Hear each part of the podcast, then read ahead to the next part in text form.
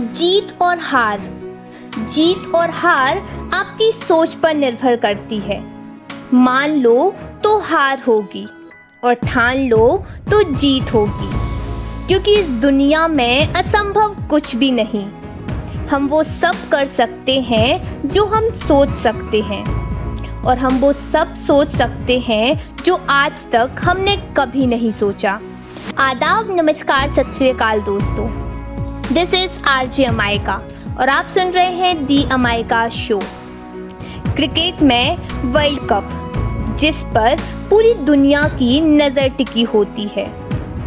तीन world cup ICC under 19 2000 world cup world cup 2007 और world cup 2011 ये तीनों वर्ल्ड कप इंडिया ने जीते।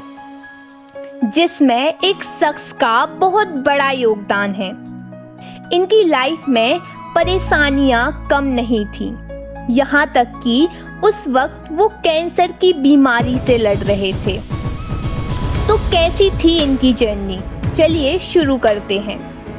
एक लड़का जिसका वर्थ 12 दिसंबर 1981 को पंजाब के चंडीगढ़ में हुआ। इनके फादर योगराज सिंह भारत के फास्ट बॉलर रह चुके हैं। यहाँ तक कि ये पंजाबी और बॉलीवुड मूवीज़ भी करते हैं। अगर आपने भाग मिल का भाग मूवी देखी हो तो उसमें जो कोच का किरदार निभाने वाले शख्स हैं, वो यही थे। इनकी माँ सबनम सिंह एक हाउसवाइफ हैं। आपको बता दूँ, ये खुद एक चाइल्ड एक्टर रह चुके हैं। और कई मूवीज़ में इन्होंने अपनी आवाज़ भी दी। एजुकेशन की बात की जाए तो स्टार्टिंग की पढ़ाई इन्होंने चंडीगढ़ के डीआईवी कॉलेज से ही की। पर कुछ फैमिली प्रॉब्लम्स की वजह से इनके पेरेंट्स का तलाक हो गया।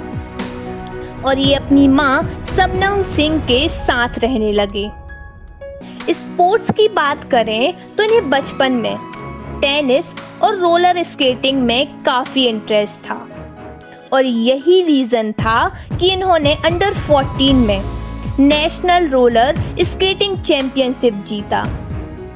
हालाँकि इनका इंटरेस्ट क्रिकेट में भी था और इनके फादर चाहते थे कि ये क्रिकेट में अपना कैरियर चुने।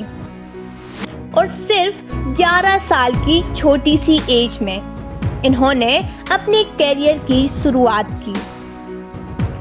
पंजाब अंडर 12 में जम्मू कश्मीर के खिलाफ अंडर 16 में इन्होंने अपनी पहली पारी खेली। पर यह चर्चा में तब आए जब उन्होंने पंजाब क्रिकेट टीम से खेलते हुए तीन रन बनाए। और इसी परफॉर्मेंस को देखते हुए सन 2000 में इन्हें अंडर 19 वर्ल्ड कप के लिए अंडर 19 क्रिकेट टीम में शामिल किया गया।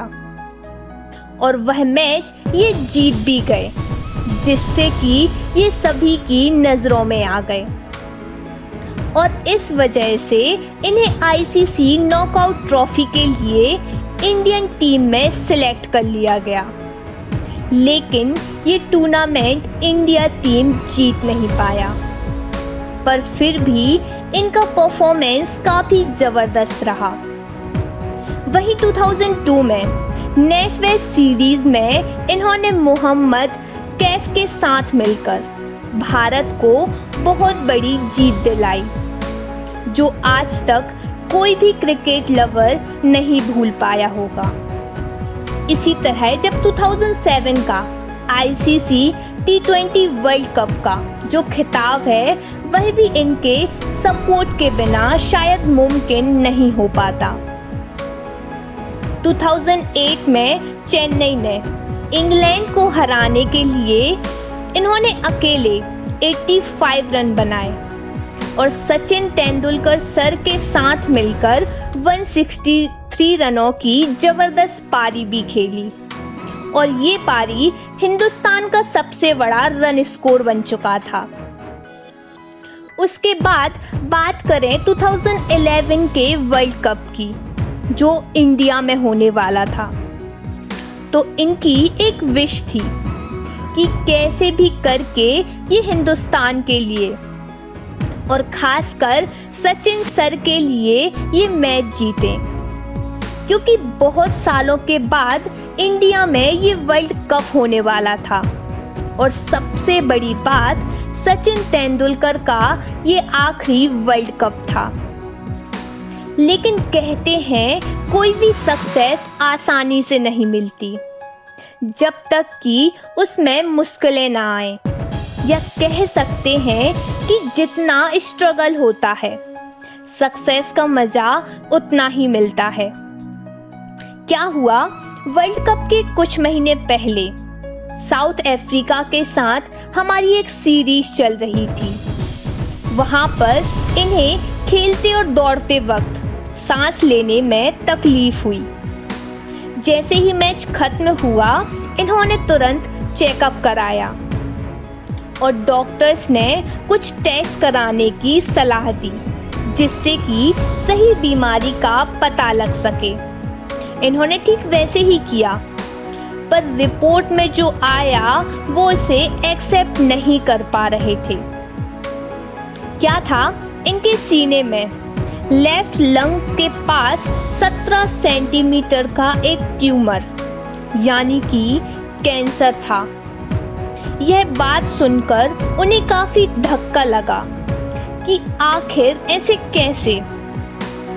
पर इन्होंने ठान लिया था कि जो भी हो वर्ल्ड कप ये खेलेंगे ही और देश को जिताएँगे भी।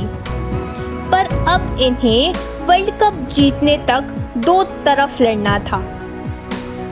एक तो इस कैंसर से अपनी ज़िंदगी के लिए और दूसरा खुद को वर्ल्ड कप जीतने के लिए इतना प्रिपेयर करना था।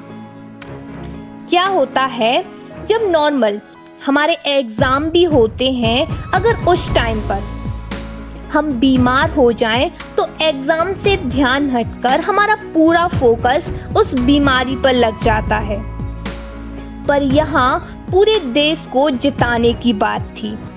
और दूसरी तरफ़ कैंसर जैसी बड़ी बीमारी। पर फिर भी इन्होंने अपनी हिम्मत नहीं हारी। और दवाइयाँ खाते खाते अपनी प्रैक्टिस जारी रखी। वर्ल्ड कप शुरू हुआ। और वेस्ट इंडीज के खिलाफ खेलते खेलते इन्हीं खून की उल्टियाँ होने लगी। यह देखकर एम्पायर ने कहा कि आप जाकर आराम कर सकते हैं, यदि आपको खेलना ना हो तो। पर इन्होंने ऐसा जवाब दिया, जिससे कि टीम इंडिया में और जोश आ गया। ये एम्पायर से बोले कि जब तक मैं अपने पैरों पर खड़ा हूँ तब तक मैं खेलूँगा। और अगर बीच में मैं बेहोश हो गया तो आप मुझे स्ट्रेचेस पर लिटाकर वापस भेज देना। लेकिन जब तक मैं खड़ा हूँ, मैं मैदान नहीं छोड़ सकता। और इस फाइटिंग स्प्रेक के साथ इन्होंने पूरा वर्ल्ड कप खेला और अपनी बेस्ट से बेस्ट परफॉर्मेंस दी। और इन्हीं की बदौलत 28 सालों के बाद एक बार फिर इंडिया ने वर्ल्ड कप जीता। और इस मैच की वजह से इन्होंने पूरे टूर्नामेंट में चार बार मैन ऑफ़ द मैच और मैन ऑफ़ द टूर्नामेंट का खिताब जीत लिया था। इस घटना में एक बहुत बड़ी इंस्पिरेशन है। कि अगर आप एक बार डिसाइड कर लेते हो कि कुछ हो जाए, मुझे ये काम करना ही करना है। तो कोई ताकत, कोई किस्मत आपको नहीं रोक सकती। फिर चाहे कितना भी कंपटीशन हो, आपका लक्ष्य कितना भी बड़ा क्यों ना हो, आप उसे हासिल कर ही लोगे। आज इनकी लाइफ में वो सिचुएशन थी जब एक तरफ़ इनका करियर टॉप पर था और दूसरी तरफ़ ये कैंसर की बीमारी से लड़ रहे थे। इसके बाद इनकी कीमोथेरेपी इनका इलाज चला और बहुत टाइम तक ये क्रिकेट से दूर रहे।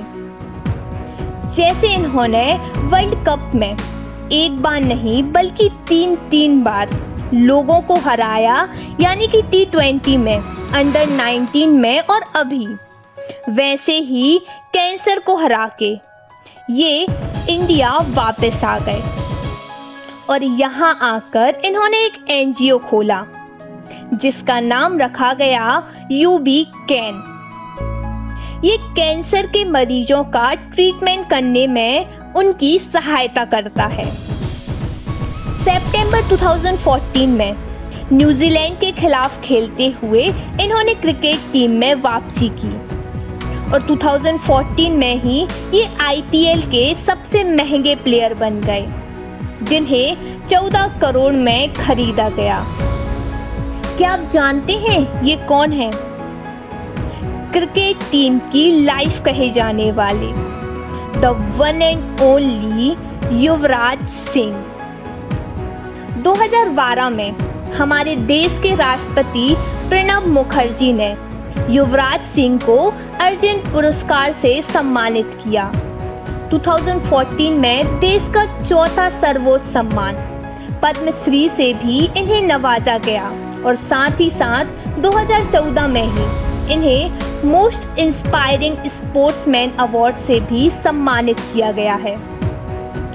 युवराज सिंह ने अपनी ऑटोबायोग्राफी भी लिखी है, जिसका नाम है the test of my life from cricketer to cancer and back और 10 जून 2019 को इन्होंने अंतर्राष्ट्रीय क्रिकेट से संन्यास ले लिया।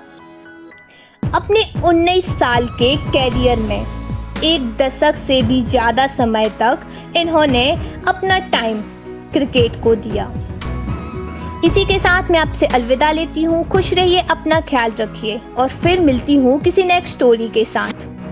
क्योंकि जब कुछ ना हो छुपाने को तो बहुत कुछ होता है दुनिया को दिखाने को। शुक्रिया।